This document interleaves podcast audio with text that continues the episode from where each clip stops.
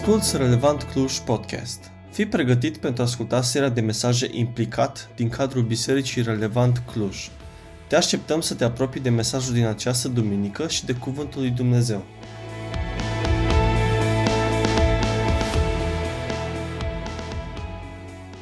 Pace, bună dimineața! Mă bucur să fim împreună și mă bucur să fiu la un subiect foarte interesant, care cred că este relevant pentru noi.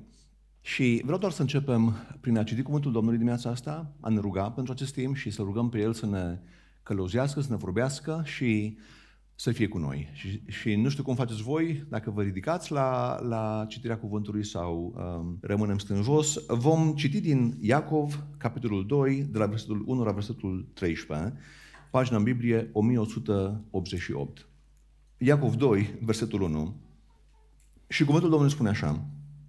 Frații mei, să nu țineți credința Domnului nostru Iisus Hristos, Domnul Slavei, căutând la fața omului.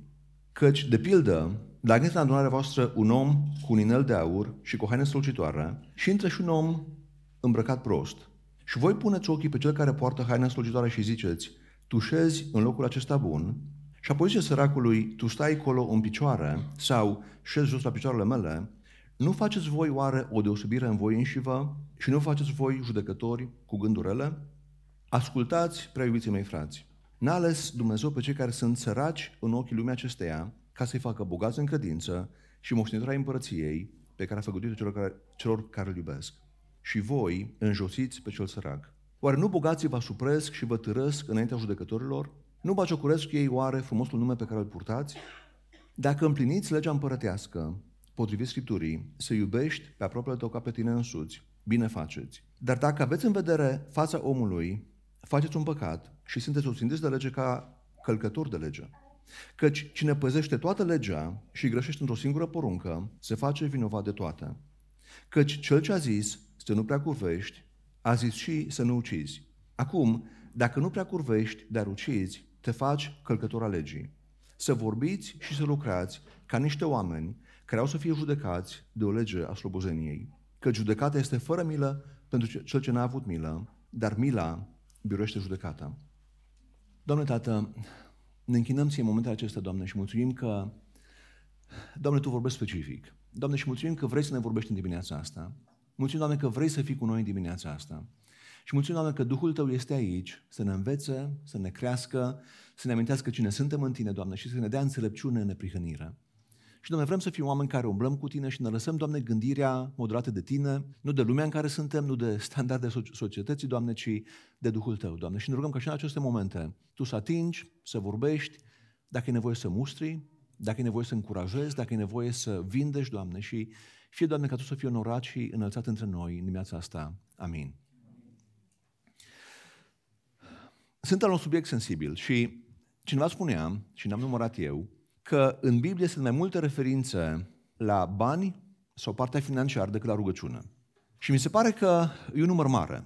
Am citit undeva câteva sute de referințe de la învățături despre bani până la descrieri financiare, până la uh, evaluări financiare, a cât a avut, cine a avut și așa mai departe. Și un subiect care mi se pare foarte important. Dacă am citit la prima vedere acest text, uh, și chiar vreau să vă fac un, un, un, un test. Cum ne-a fi comportat în dimineața asta dacă în biserică ar fi intrat Bill Gates?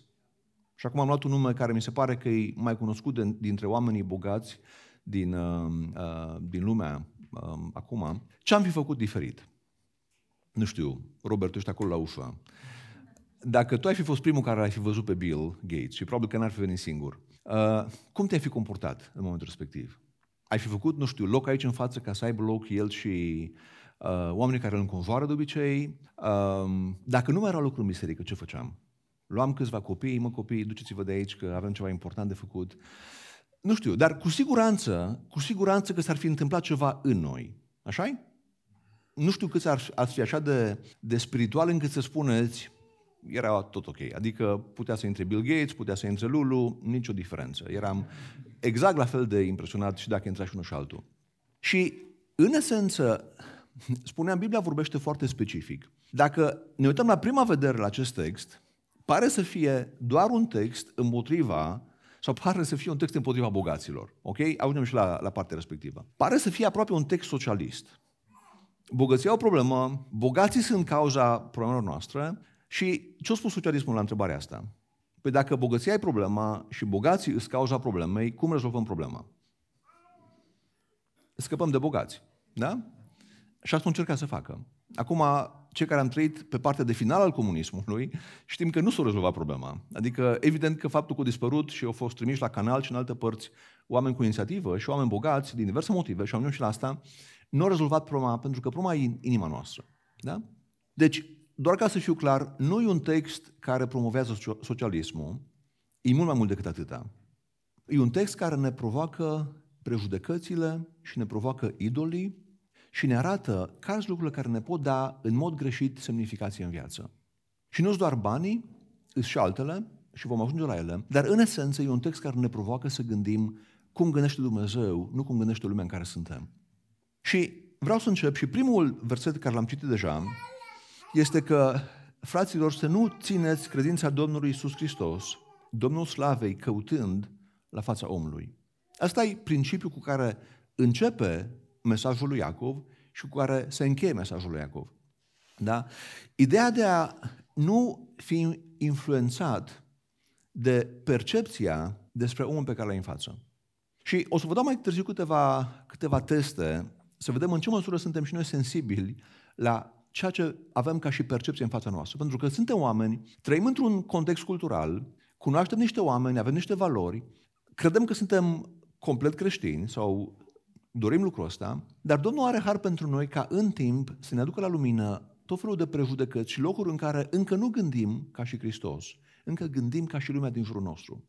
Da? De multe ori creștinii au greșit prin faptul că ne-am izolat de lume, ne-am retras din lume ca să fim mai sfinți și de multe ori ce se întâmplă îi ne retragem din lume și nu semănăm cu lumea în mod exterior, dar în comunități izolate există aceleași valori ca și în lume, doar că suntem poate îmbrăcați un pic diferit. Da? Și Domnul ce vrea e să ne provoace inima, să expună inima noastră și să pună la loc cum gândește El, nu cum gândim noi. Deci, porunca Domnului Isus este să nu fim parțial, să nu fim cu prejudecăți când evaluăm pe un om în fața noastră. Și după aceea vine și de un exemplu. Și exemplul e legat de bogați și săraci. Și acum ei trăiau într-o societate cu, cu delimitare foarte clară între clase socială. Dacă am fi în India, dacă am fi în Est, în multe țări din Est, e foarte clar de când te naști din ce clasă faci parte. Mobilitatea dintre clase e foarte redusă. Dacă te naști într-o clasă superioară, e foarte greu să nu rămâi acolo și e foarte greu ca cineva să intre acolo. Ești definit, toată viața e definită de casta din care faci parte. În lumea vestică există mai multă mobilitate socială. Citeam undeva, uh, Gordon Ramsay, uh, care are mai multe cărți pe partea de, de uh, management financiar, spune că în acest moment în state, sub 10% din oamenii care sunt bogați au moștenit bogăția și au făcut-o. Da? O să ajung la argumentul ăsta mai târziu. Dar în vest, partea de mobilitate e mult mai, mult mai mare, în est e mult mai mică, pentru că dacă te naști, e foarte greu să fii respectat, să fii acceptat într-un alt grup de oameni decât cel în care te-ai născut. Și exemplul pe care îl dă uh, Iacov aici, și Iacov e un tip care vorbește foarte clar, nu e subtil deloc, e, e, e un pic mai alb și negru ca și, ca și exprimare. Este ce se întâmplă, și probabil că se întâmpla lucrul ăsta. Era într-o societate în care conta din ce clasă socială faci parte.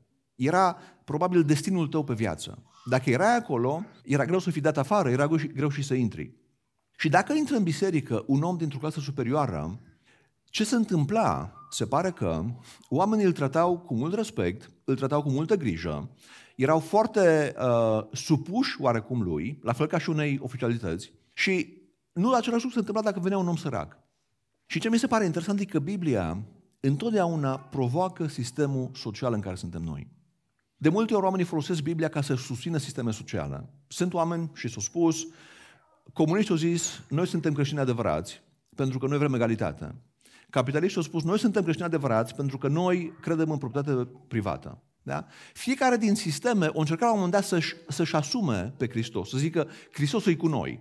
De la Che Guevara la alții, la dreapta americană din momentul ăsta, oamenii spun, Hristos e de partea noastră, Hristos ne cântă în strună în esență. Și dacă ne uităm la ce face Hristos, Hristos întotdeauna provoacă ceva din lumea în care suntem. Și ceea ce se întâmplă aici este exact acest lucru. Vine Evanghelia prin vocea lui Iacov și spune, dacă voi trăiți într-un mod anume și vă raportați la oameni bogați într-un mod diferit decât la oameni săraci, vreau să știți că nu e ok. Dacă omul bogat are loc în față și dacă omul sărac era pus să stea pe jos, era pus să stea la ușă, era pus să stea, nu știu, undeva în spate să nu deranjeze, vreau să știți că nu e ok lucrul ăsta. Și modul în care o pune Iacov aici, și ajungem mai, mai încolo la explicație, dar în esență ce spune, voi vă faceți judecători cu gânduri rele. Vă lăsați motivați de resentimente, vă lăsați motivați de frici, vă lăsați motivați de lumea în care ați crescut, ca să judecați, să, să emiteți judecăți de valoare despre altcineva. Să spuneți, omul ăsta e valoros. De ce? Pentru că e îmbrăcat bine. Omul ăsta nu e valoros. De ce? Că nu e îmbrăcat la fel de bine. Da? Asta e o, o, o gândire rea, e o judecată rea de care spune, gând, gândurile de care spune Iacov aici. Pentru că, în esență, noi ne creăm o percepție despre cât de important e cineva, de foarte multe ori pe baza culturii în care suntem. Și mergem mai departe. Și el vine aici cu soluția, versetul 5. Dar înainte de asta, întrebarea îi, ce spune despre noi modul în care ne raportăm la oameni bogați? Pentru că asta e subiectul. Dacă v-aș întreba, dacă v-aș întreba câți dintre voi aveți oameni pe care citiți și idoli sau mentori care sunt oameni bogați și apreciați sau dacă aveți în cealaltă categorie oameni care spun nu, capitalismul e o problemă, trebuie să-l dăm jos, deși cred că mai puțin în România, că suntem încă la puțin timp după falimentul comunismului, da? Câți dintre noi ne-am, în ce parte ne-am polarizat? Pe care parte am, am, am, am, am merge? Și, în esență, modul în care ne raportăm la bogați spune ceva despre modul în care ne raportăm la bani. Arată ce spun. În lumea în care suntem, și cred că am mai spus aici lucrul ăsta, până în secolul XIX, pentru cineva, ce conta în viață era în primul rând familia din care făcea parte. Și familia e un lucru bun, pentru unii putea să fie un, un idol, da? Dar, în esență, oamenii erau definiți de faptul că făceau parte dintr-o familie anume.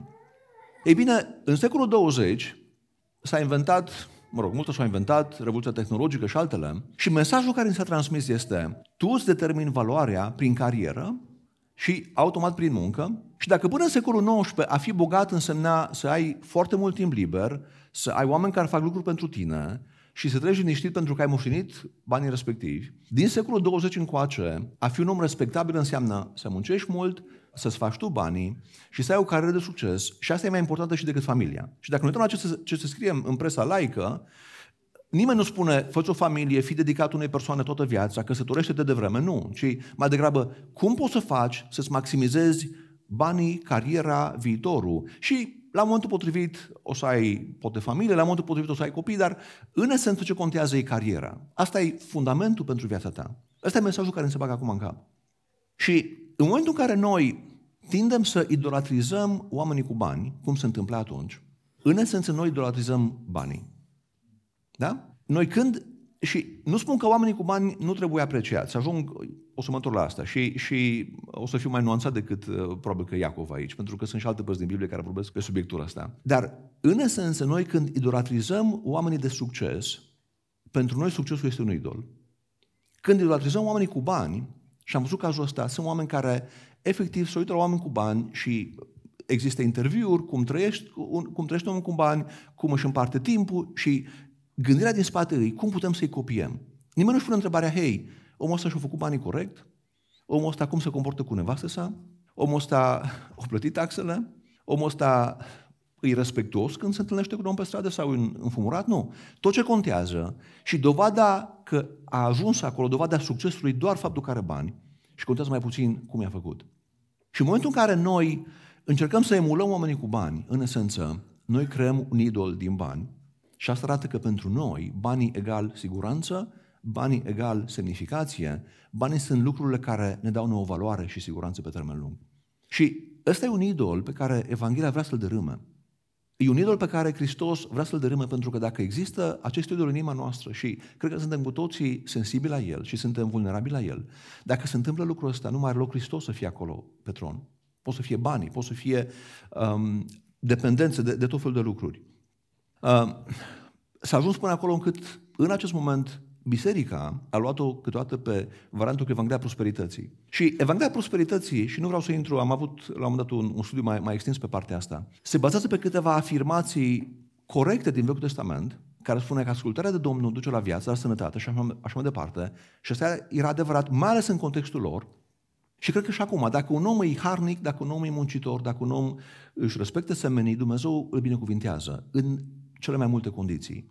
Dar la fel ca și Hristos, care a fost trimis perfect într-o lume căzută, Hristos a fost omul perfect, care a suferit mai mult decât oricine altcineva și a avut cea mai nedreaptă soartă dintre toți ceilalți și culmea că lui nu se aplică Evanghelia Prosperității.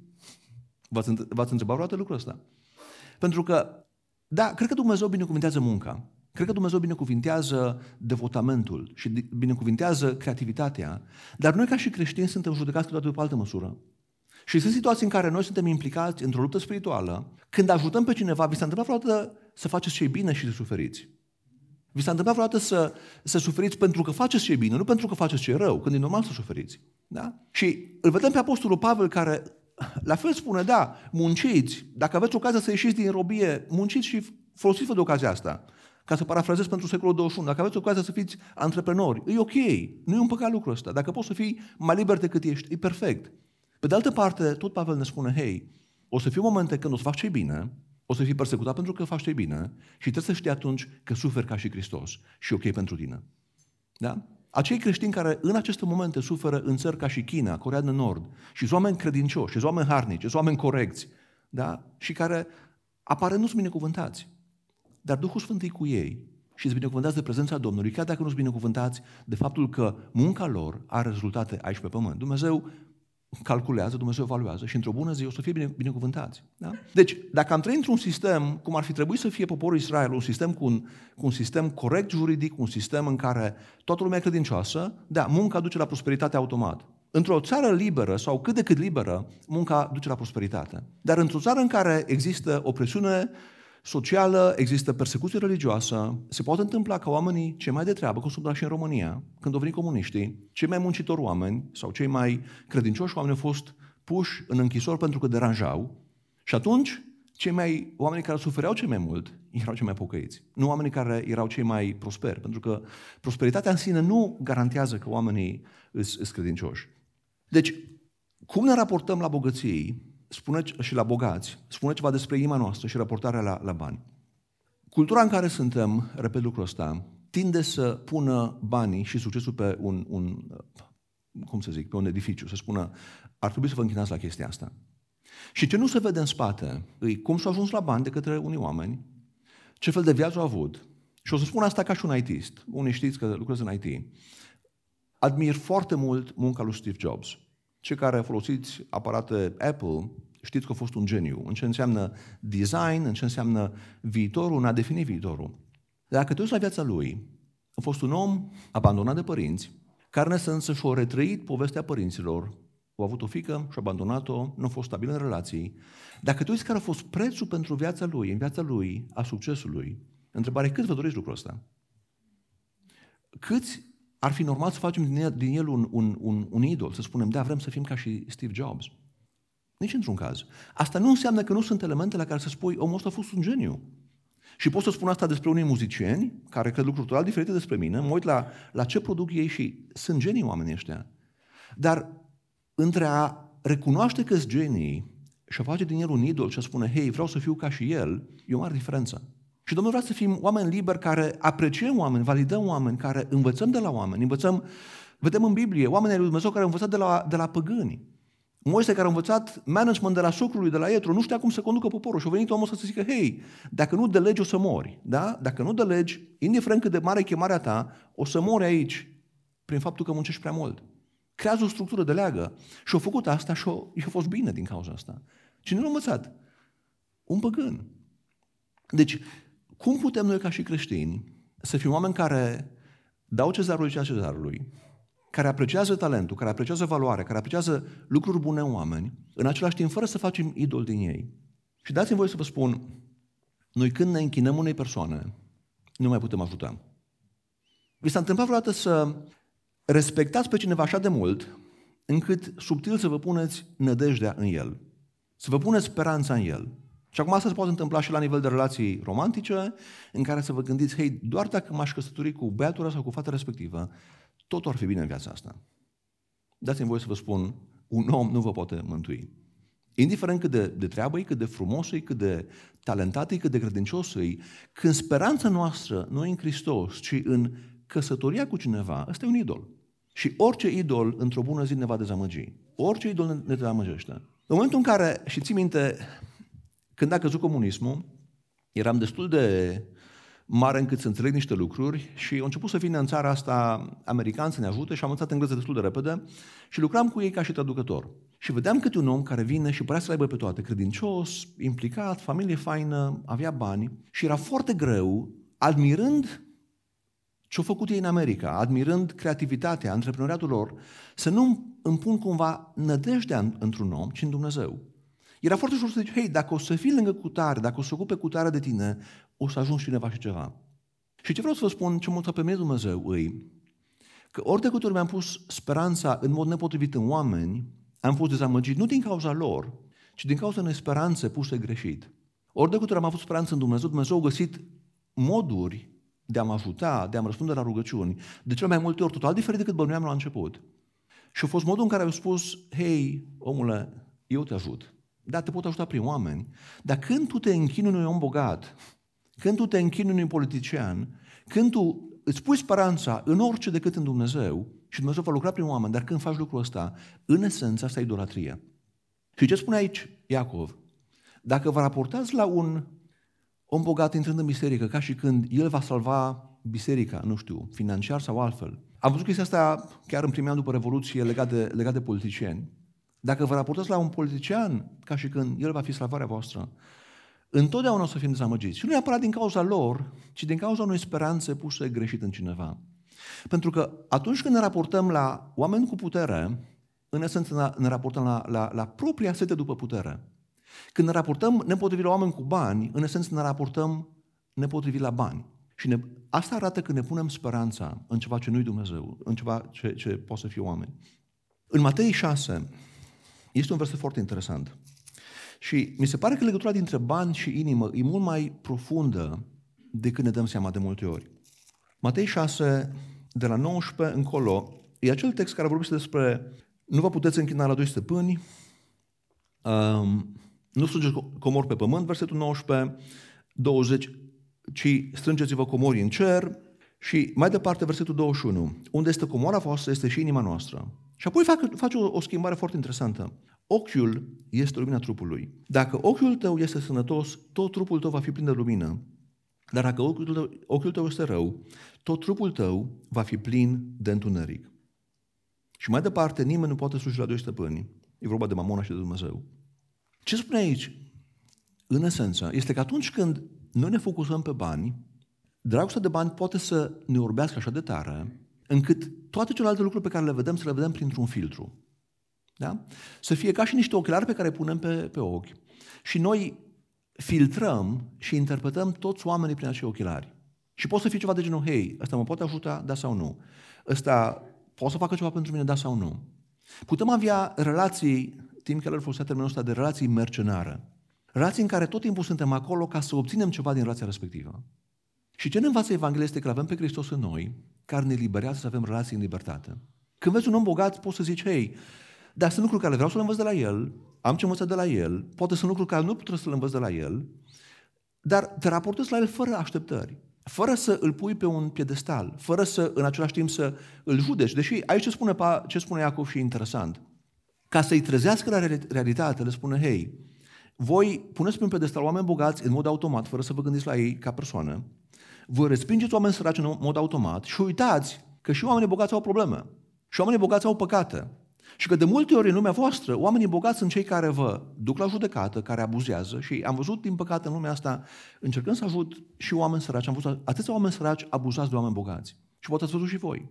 Oameni săraci care n-au acces la servicii juridice ca și alții, care nu înțeleg niște lucruri, cărora li să iau câteodată case, terenuri, drepturi, doar pentru că săraci.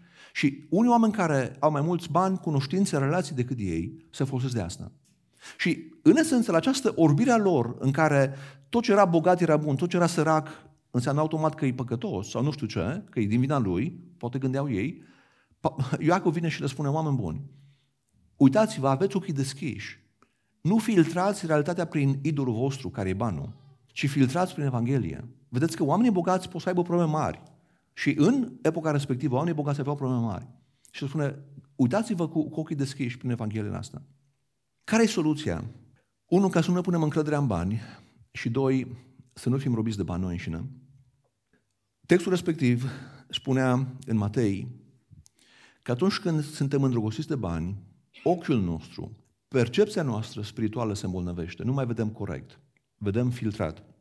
Și soluția este încrederea în El, soluția este să fim dezlipiți. Dumnezeu vrea ca să putem administra lucruri, dar ca să le putem administra e nevoie să fim dezlipiți de ele, pentru că atunci când ceva are puterea asupra noastră, nu mai suntem obiectivi. Mi s-a întâmplat și nu o să dau prea multe exemple, că poate vorba de și de oameni pe care știți, de mi s-a întâmplat mie, pentru că modul în care m-am raportat la unii oameni a fost idolatru, să nu pot să văd clar ce se întâmplă în relația respectivă. Da? Și poate ați pățit și voi lucrul ăsta. Să fiți așa de, de captați de o imagine, de o speranță voastră, de o proiecție care ați făcut-o pe cineva, încât să nu vedeți clar. Și ori de câte ori punem pe cineva pe un piedestal, nu mai putem sluji.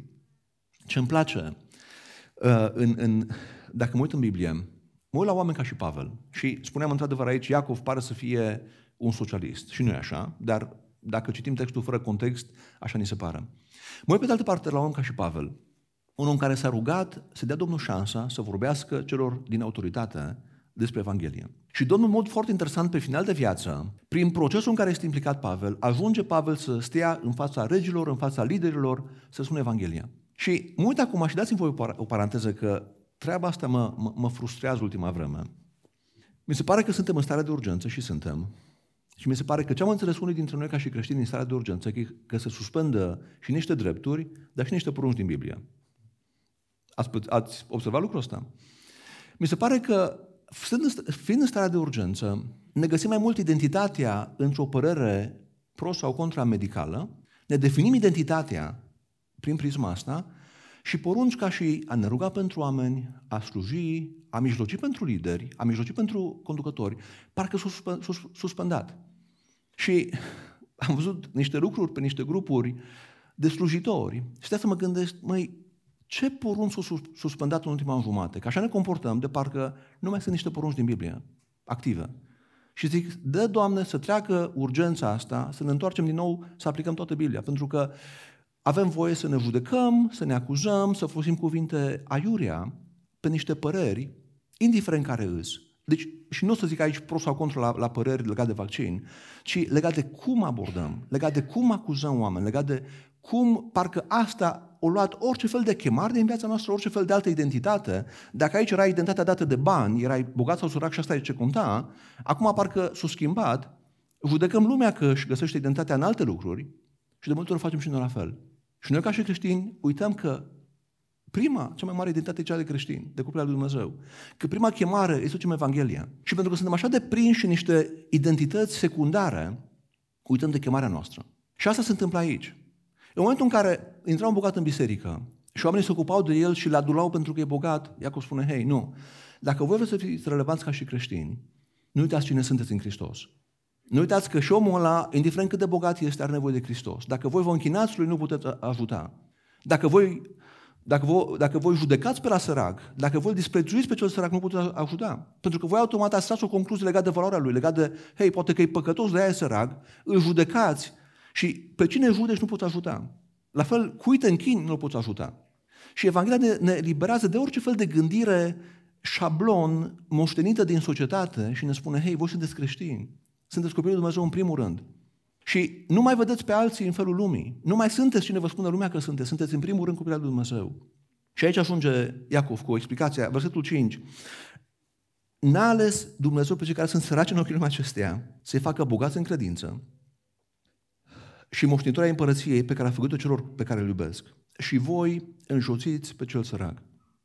În esență ce face Iacov aici, îi demonstrează cum Evanghelia schimbă sistemul social din care suntem noi. Evanghelia întotdeauna va provoca va submina sistemele sociale în care ne, ne găsim noi încrederea și echilibru în lumea în care suntem. Și ce mi se pare frumos că spune aici, spune și în capitolul 1 același lucru. Uh, fratele dintr-o stare de jos să se laude cu înălțarea lui. Bogatul, din potrivă, să se laude cu șmerirea lui. Și aici spune, pune, pune, pune contrastul între a fi sărac în ochii lumii acesteia și a fi moștenitor al împărăției. Dacă ai de ales să fii bogat 50 de ani și apoi o veșnicie să fii fără Hristos, sau să fii sărac 50 de ani și apoi o, o veșnicie să fii moștenitor cu Hristos, să moștenești Universul cu Hristos, ce alege? Ce alege? Și ce ne spune Biblia îi, nu săriți la concluzii. Nu spuneți că cineva e valoros sau nu din cauza clasei sociale din care face parte, din cauza câți bani are, din cauza faptului că poate nu are bani, ci uitați-vă la un om prin prisma lui Hristos. Și dacă este un om care, din diverse motive, îi fără bani, vreau să vă raportați la el nu ca și la un om fără bani, cum se, se uită lumea la el, ci la un om care moștenește împărăția lui Dumnezeu. Asta e realitatea împărăției. Și foarte radicală. Sau dacă puteți la un bogat ca și când vreți să, dacă ați putea face schimb de vieță, să trăiți viața lui, nu faceți asta. Pentru că acolo e idolatrie legată de bani. Îi minciuna că banul rezolvă toate problemele. Dați-mi voi să vă spun, bogații au multe probleme. Mai multe decât oamenii obișnuiți. Și dacă ne uităm la, pe internet, la televizor, la oameni, uh, pe lângă faptul că nu știu, trec prin multe căsătorii și uh, până la un punct cred că li se pare că e un avantaj și la un moment dat începe să apară, să apară probleme. Uh, o scurtă paranteză, când eram adolescent îmi plăcea foarte mult muzica lui Phil Collins. Ok? Autor foarte bun, compozitor foarte bun. Cei care ați ascultat muzică în anii 80, vi-l amintiți. Genesis și așa mai departe. Și la un moment dat am avut, am avut ocazia să-l aud live pe Phil Collins. Eram în altă țară, era în acel oraș și am zis, măi, e incredibil. Ce m-a frapat la el? Acum mai bătrân, are 70 și ceva de ani, nu stă bine cu sănătatea, dar nu asta m-a frapat. Cântă la fel de bine, dar ce cântă? Eram cu Lore, mai mult de jumate din piese erau piese de frustrare legate de femei din viața lui. El a treia sau a patra căsătorie și de omul ăsta și îi zici, da, mă, eu au avut atâta libertate, atâtea opțiuni în tinerețe și a ajuns acum așa de rănit și de frustrat, pentru că, evident, nu a învățat să trăiască cu o nevastă, nu a învățat să-și repară relație, pentru că tot timpul a avut alte opțiuni și a ajuns să fie dat în judecată de foste neveste și să-i se ia bani și să aibă probleme și acum cântarea lui e una frustrată. Și este un om care a ajuns la final de viață atât de, de, de amar în ceea ce cântă, deși e foarte bun uh, solist, după părerea mea, e incredibil, da? Trebuie un om care, care o trăit într-un mod și acum a ajuns să vadă consecințele vieții lui în, în, în partea asta. Și textul continuă. Te la un sărac în Hristos și nu te la el ca și sărac, ci la un om care va moșteni împărăția împreună cu tine. Asta e adevărata identitate, asta e identitatea veșnică pe care Dumnezeu o dă copilor săi. Mai departe, Evanghelia răstoarnă și ne echilibrează orice percepție umană a identității bazate pe apartenența la un grup. Ce vreau să spun cu asta? Mulți dintre noi ne putem identifica, ne putem găsi identitatea prin faptul că suntem parte dintr-un grup. Suntem români, suntem bărbați, suntem evanghelici, suntem uh, IT-ști, suntem antreprenori, suntem puncte-puncte, diverse lucruri. Și, în esență, Evanghelia ne învață că trebuie să ieșim din aceste contexte, să nu ne definim în modul în care ne vede lumea și să facem acest pas în încredere, să ne găsim identitatea în Dumnezeu. Uh, atunci când Dumnezeu îți dă bani, a primi bani de la Dumnezeu poate să fie un test. Cum multă lume spune, hei, dacă îi să fiu testat de Dumnezeu, prefer să fiu testat cu bani, nu cu varianta fără bani. așa -i? Dacă ar fi să alegem, am zice, da, preferăm testul ăla, nu testul celălalt. Dar vreau să știți că e un, un test la fel de mare ca și orice alt test. Și modul în care ne raportăm la bani spune ceva despre inima noastră. Și de multe ori oamenii folosesc oameni ca să facă bani. Evanghelia ne, ne învață să ne folosim de bani să ajutăm oameni. Este o scenă în filmul Le Miserable, Miserabili, nu știu dacă l-ați văzut, în care un om care este din închisoare, și vă spune doar la început, e, e poveste foarte faină, respins de toți, îi trimis apoi la, la, la casa unui, unui preot, care numai că l-ajută, îl ține peste noapte, și el, când pleacă de acolo, fură ceva. Și acum îl prinde poliția cu niște lucruri care evident nu erau lui vine poliția cu el înapoi la preot și preotul face un gest incredibil. Spune, hei, de fapt eu am dat lucrurile astea. Pentru că dacă el era dovedit că, uh, e, că recidivează, era trimis din nou la ocnă pentru foarte mulți, mulți ani. Și preotul practic minte să acopere păcatul lui să spună, hei, știi ce? De fapt, i-am făcut cadou lucrurile astea și mai vreau să dau și alte lucruri. Doamna de lângă el, poliția, el cu gura căscată, nu, nu înțelege lucrul ăsta. Și că rămân doar ei doi, omul ăsta face un lucru și spune un lucru foarte, foarte tare. Face, cu acești arginți ți-am răscumpărat sufletul. Adică faptul că am pierdut niște bani cu tine, ți-am făcut să arăt că am încredere, că tu te poți schimba, eu cred că tu te vei schimba și cred că am cheltuit niște bani pentru sufletul tău. Lumea în care suntem sacrifică oameni și suflete pentru bani. Și Domnul ne cere să sacrificăm bani pentru oameni. Și ce a făcut acest preot, îi cheltuindu-se pe sine, a dat o șansă prin încredere unui om care să vadă că există har în lumea asta, există speranță, există oameni care sunt dispuși să acopere uh, rău, să acopere păcatul, să plătească chiar pentru el, ca cineva să aibă, să aibă speranță. Uh, întrebarea mea îi, în ce domenii din viața noastră suntem impactați și definiți de cultura în care suntem? Poate să spui, nu sunt sensibil la bani, ok, dar poate sensibil la alte categorii, poate la etnie, Poate, dacă vedem pe cineva cu o culoare diferită de a noastră, pe stradă, automat presupunem ceva despre el. Poate sensibil la vârstă. Poate dacă vedem pe cineva, și era o vorbă când eram adolescent, spunea cineva, să n-ai încredere oamenii peste 40 de ani. Da? După ce ajungi peste 40, te gândești, poți să ai încredere în adolescenți. Da? Vârsta poate să fie o categorie care să ne blocheze. Unii să spună, n-am încredere în alții de altă vârstă. Tinerii să zică, n-am încredere în bătrân pentru că nu știu cât de greu e acum. Bătrânii să spună, n-am încredere în tineri pentru că nu au trecut prin ce am trecut eu. Să punem un mod în care să spunem, nu, nu, nu, ce contează îi ce am eu. Contează că îs, nu știu, alb, contează că îs bărbat, contează că am experiență, alții nu au experiență. Să privim pe oameni printr-o prismă umană, să nu fim dispuși să primim ceva de la ei, ba mai mult, poate chiar să îi judecăm, să-i disprețuim pentru că sunt diferiți de noi și în felul ăsta să nu mai fie Evanghelia ce care primează în viața noastră, ci să fie categoria socială, să fie altceva ce ne dă identitatea. Și asta e pericolul pentru noi ca și creștini. Și dacă ne uităm la cum se comportă unui creștin pe internet în perioada asta, e clar că nu se definesc ca și creștini în primul rând. E clar că obsesia lor nu e chemarea Domnului pentru a face ucenici, ci e total altceva. Salvăm lumea de altceva, nu de păcat, nu de moarte, nu de, de, de cel rău, salvăm lumea cumva. Și de foarte multe ori creștinismul o salva lumea de lucruri nepotrivite. Am salvat-o de de uh, musulmani, la un moment dat, uitând că suntem creștini și comportându-ne necreștinește în, în tot procesul, în cruciade și, și în alte lucruri, tot timpul ne găsim câte o cauză, câte un partid, ceva care să ne facă să ne dea identitate, ca și când cine suntem în Hristos ne ajunge. Aia nu înseamnă să nu fim implicați. Dar întrebarea îi, care sunt domeniile în care suntem ispitiți să nu stăm în Hristos, ce să fie mai important pentru noi banul sau altă identitate, sau faptul că suntem intelectuali, sau faptul că nu suntem intelectuali, sau faptul că suntem antreprenori, sau că suntem angajați, orice altceva care ne face să coloreze ochilare prin care îi privim pe ceilalți oameni. Și dacă merg mai departe și vreau să închei aici, Iacov încheie și spune, împliniți legea împărătească care spune să iubești pe aproape tău ca pe tine însuți. Dar dacă aveți în vedere fața omului, faceți un păcat și sunteți osândiți de lege ca niște călcători de lege.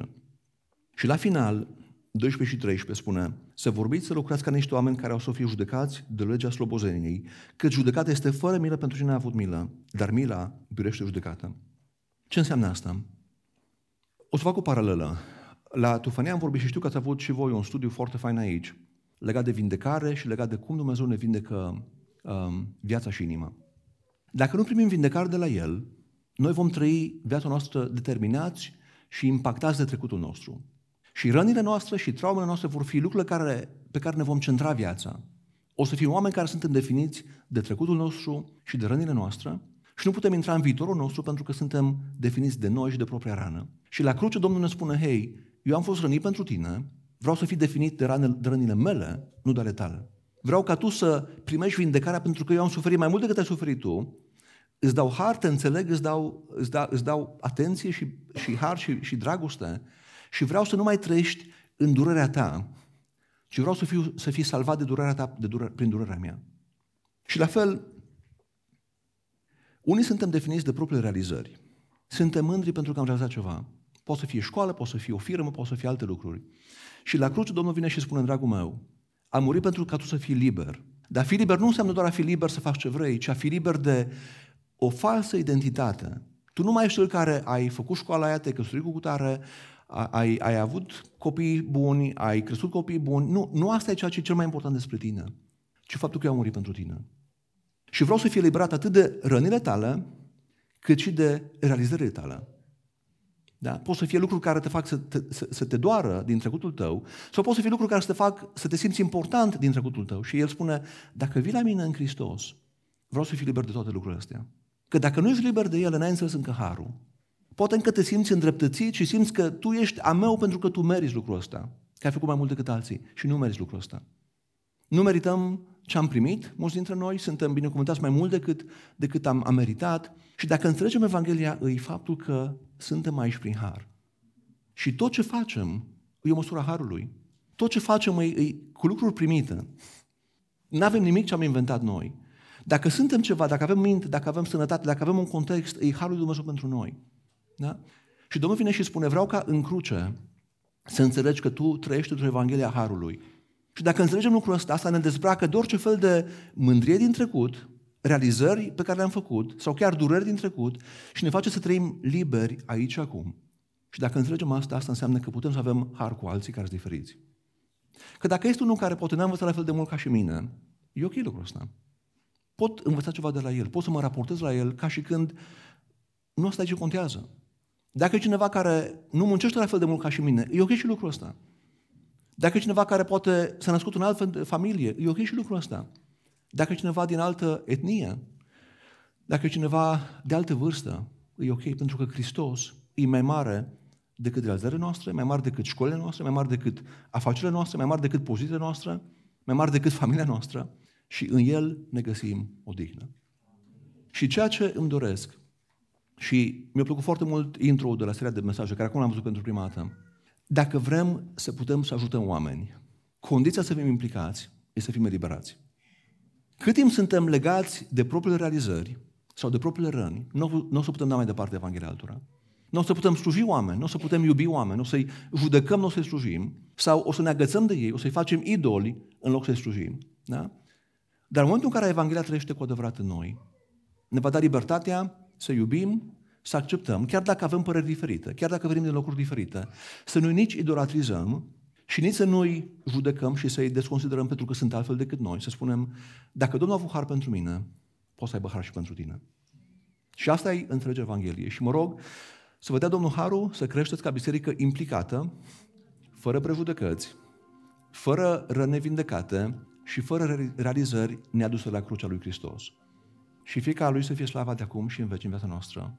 Amin.